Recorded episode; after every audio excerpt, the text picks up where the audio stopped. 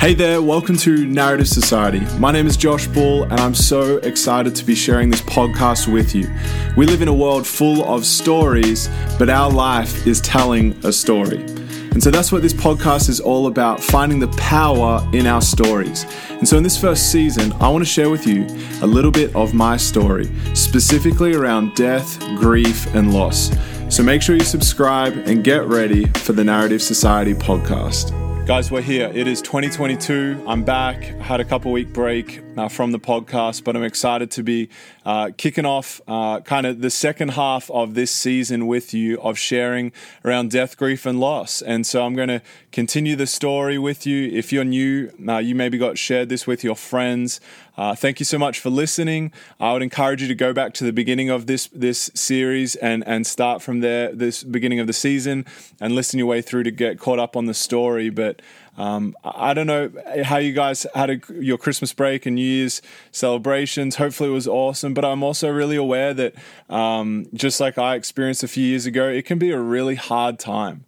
Um, that's a part of my story that my mum died four days before Christmas. And even being here, and we're, we're still in Australia right now as I'm recording this and spending time with our family and getting our visas sorted to go back to the States. And it's been such a good time. But honestly, over the Christmas break, it it was really special to be with family and be reunited again. But Christmas will never be the same for us because my mum again wasn't with us this Christmas. And being back on this trip in Australia my mum was hasn't been with us for these holidays. And it's it's been really challenging and hard. And we've been very reflective. And it's been good to kind of have a couple week break from even doing this podcast and just like take a time out and just reflect and, and, and feel the tsunami of, of grief that come, come sometimes can roll and just crush over you. And just I, I've learned even on this trip to um, be totally okay with feeling the pain,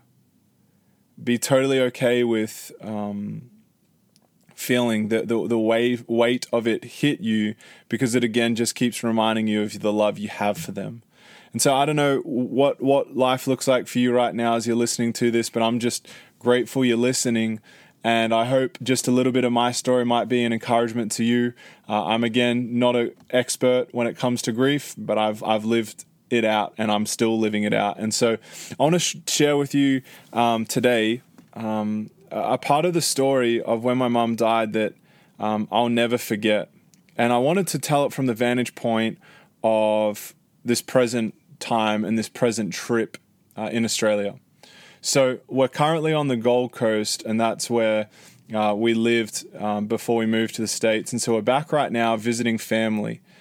And um, the other day, uh, Eli has, my son, has been uh, waking up kind of a bit earlier. So like he sometimes will wake up like 5, 5.30, 6, I don't know, somewhere in there the other day he, he woke up early and so I decided to throw him in the car and go for a drive and um, I ended up at this cafe and I wasn't like thinking about this intentionally but um, I ended up at this cafe and looked across the street and saw this big bin Goodwill uh, op shop we call it in Australia like a, a thrift store whatever you call it wherever you're from, but basically a place where people go and dump their clothes and their possessions to, to uh, for these charities to then sell at a discounted pr- price to people in, in difficult circumstances. And the other day, I was, I was standing at this cafe. It was early in the morning, and I was holding Eli, and I looked out at that um, big bin, and I like had this flashback, and just wave of grief hit me because I remember almost around the exact time three years ago, standing at that bin putting my mum's clothes in that we had put into garbage bags in that bin.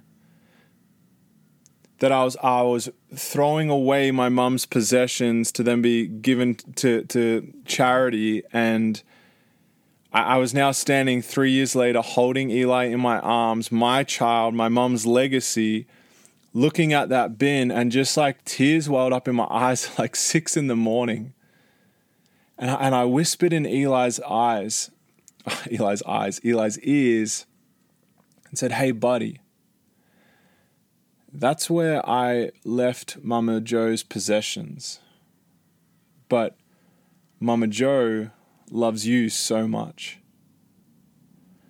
And it was a moment when I when I threw my mom's possessions in that bin, it just hit me that that in life these material things will come and go that I had to throw away my mum's possessions, but I, I've taken with me my mum's legacy for the rest of my life. And I had this moment standing at this cafe with now my son and looking at that bin and being just so surprised by grief at six o'clock in the morning and just kind of slaps me across the face. And but it again just reminded me on, of what is important in life that our material possessions can go like that but the way we make people feel, the the life and the decisions that we make, our character, who we surround ourselves with, the, the life that we live, those are the things that last. Because I've taken with me, and as I'm holding my son, I, I am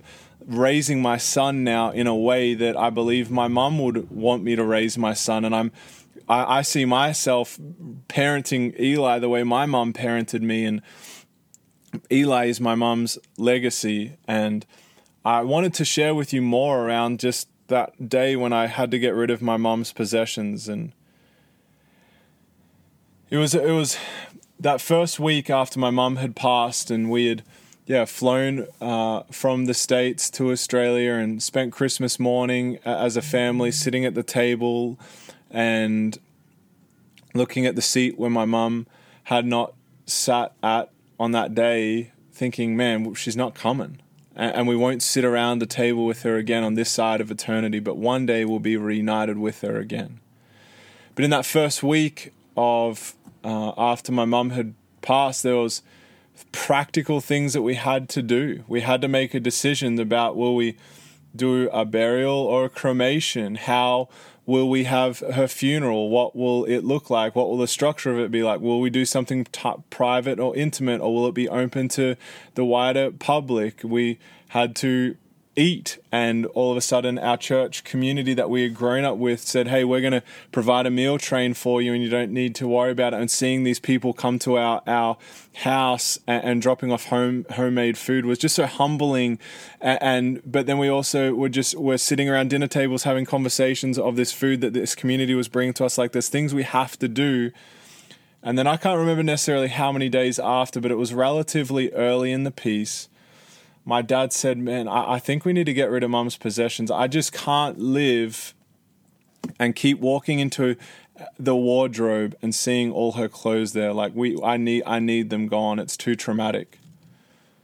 And so my nan and Tayla um, said we will do it.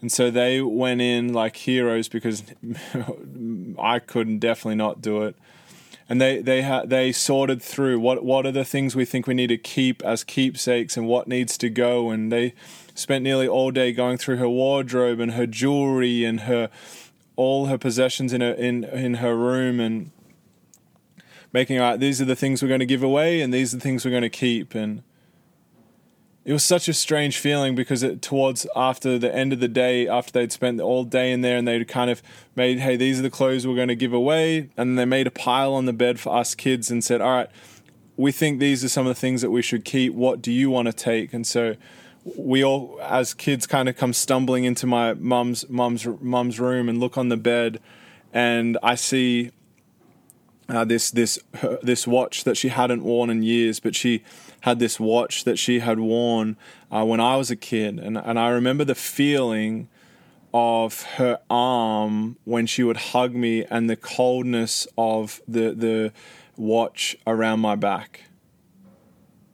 I remember being with my mom around bath time and my mom wearing this watch. I remember my mom wearing this watch when she would make our dinner uh, as kids. I remember my mum taking us to school with her hand on the steering wheel and uh, looking across at her and she's wearing this watch. And this watch meant so much to me because it kind of encapsulated and was with us um, through all the memories as a kid growing up. And so i asked can i please take this watch? And the watch i looked at it the battery wasn't working in it anymore and it kind of was was a fitting thing because in a way it was it was a somber reminder that my mum's clock on life had stopped and finished. And so I, I took this watch, which which kind of encapsulated and was symbolic of all these memories I had with my mom, but now the, the clock wasn't running anymore. And I, I now have it hanging in my office as a, as a reminder constantly to myself to make the most um, of the time that I have in my life. And I don't know when my clock will run out and the battery will stop. And, and, but I do know that I want to make the most of the time that I have right now. And so I often, occasionally, just look at that watch and am might be reminded of a memory that I have with my mom as a kid, or like remember on school holidays when she would have a plan to do some art or craft or being outside playing on the trampoline or whatever. And I see this watch and it just reminds me of some memories. But it also reminds me that uh, I don't I don't have an infinite amount of time on this side of eternity. But one day I will be reunited with my mom, and it was a healthy um, and special keepsake to take with me. And so I grabbed that watch off the bed, and then my sisters they took some possessions that that really was special to them, and then we said, okay, well, what are we going to do with the rest of all this stuff? And we said, well, we're going to give it away, and we'll go give it to to the op shop. And we were like, well, who's going to take it down? And I offered and said I can do it. And so I loaded up the car and um, with with all these clothes that she had worn over all these years and all these possessions that she had accumulated and I had a car now full of these garbage bags and I drove towards this place and I think I had the watch in my pocket and I was just kept thinking about that my mum's not here and and all these possessions that she's had over the years like they don't matter. Like we don't care about these clothes anymore but we wish we wish she was here. Not her things but we wish she was here. I, I drove to that place just thinking about my mom and thinking about how she used to often say to us kids like hey make today count. Make today count. And i think she did that I, I think she lived each day with a sense of I'm going to make the most of today. I'm going to love my family the best I can. And she was very present and focused on the each day that she had and she didn't just live in the future waiting until one day she could have this perfect checklist of okay I've arrived and everything's perfect in life no she was faithful every single day I'm thinking about my mom and I'm driving towards this place and I, I had this moment where I, I pulled up to this bin with with these possessions and thinking about, and I saw the people working inside and just thinking, man, like they have no idea what I'm doing right now. Like, I'm about to put all my mom's possessions, these clothes that I've seen her wear years after years, and I'm just going to give them away. And someone else is going to buy these for a dollar, and they have no idea. But that's okay. And so I, I grabbed the first bag and kind of look at it in my hand and thinking like this really is it. Like I'm I'm saying again goodbye to these possessions and so I throw the first bag in the bin and I go and I grab another bag and I throw it in the bin. And then I grab another bag, and I, then tears kind of start to well up in my eyes as, as I'm just thinking about my mom and over the years and the years and the memories that have been made and the life that she's lived and everything of her possessions is built up to this, but it just means nothing to me. These possessions are uh, don't don't they, they mean so little. I I want her, the person that she is, but she's gone, and it hurts to throw these possessions away but I also, in this moment, just kept, as I threw them away, kept thinking about how insignificant they are.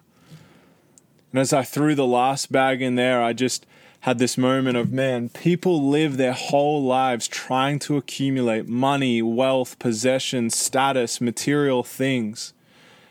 But my mum didn't take all these things with her when she died. And either will, will you or me. And it put a healthy um, perspective on a way to live. That yes, you can enjoy possessions, and but they mean nothing when you die. Like the person, the physical person, that's what matters. And yes, we might have some significant um, few possessions. Like for me, it was the watch, or maybe there's some certain things that your family members have given to you if, if you've passed away or whatever. But at the end of the day, we want just the person, not the possession. And it's put a, a lens on my life that now is the other day as I was standing at that cafe looking at the same bin where I'd stood three years ago throwing those possessions away, I'm now holding my son in my arm with a healthy perspective that this kid is what matters most, not the, the house that I can buy for him to live in or the car that we can drive in as a family or whatever it might be. No, my, my, the way I invest in my son is what matters. And hopefully, one day when I do pass, he can look at whether it's a watch or whatever, and just like I did with my mum, a flashback of all these memories that they weren't about the things that my mum had, but the way that she made me feel and the investment that she had in me. And it's just a perspective that I now have forever that the possessions can rot and fade away, but the people and the memories and the life that they live will stay with us forever. And so that's what I wanted to share with you in this episode. I am, again, so humbled that you would listen to this story, and I'd encourage you to think about in your life that, hey, is your attachment to your possessions and things in your life too strong? Is there relationships that you need to mend? Is there conversations that you need to have? Is there a text message that you need to send and tell someone you love them who you haven't told them that you love them in a really long time? But again, I'm so grateful that you listened to this, and it really would mean so much to me if, if you would leave a review or, or share maybe a story in the comment section or, or send me an email. I'd love to hear from you guys. Um, maybe some of your personal grief story or anything that resonates with you. It means so much to me, and would love you to share this with your friends. Um, but yeah, thank you guys, and I will see you on the next episode where we talk about the funeral that we had for my mum and what that was like, a day that I will never forget. So I'll see you on the next episode.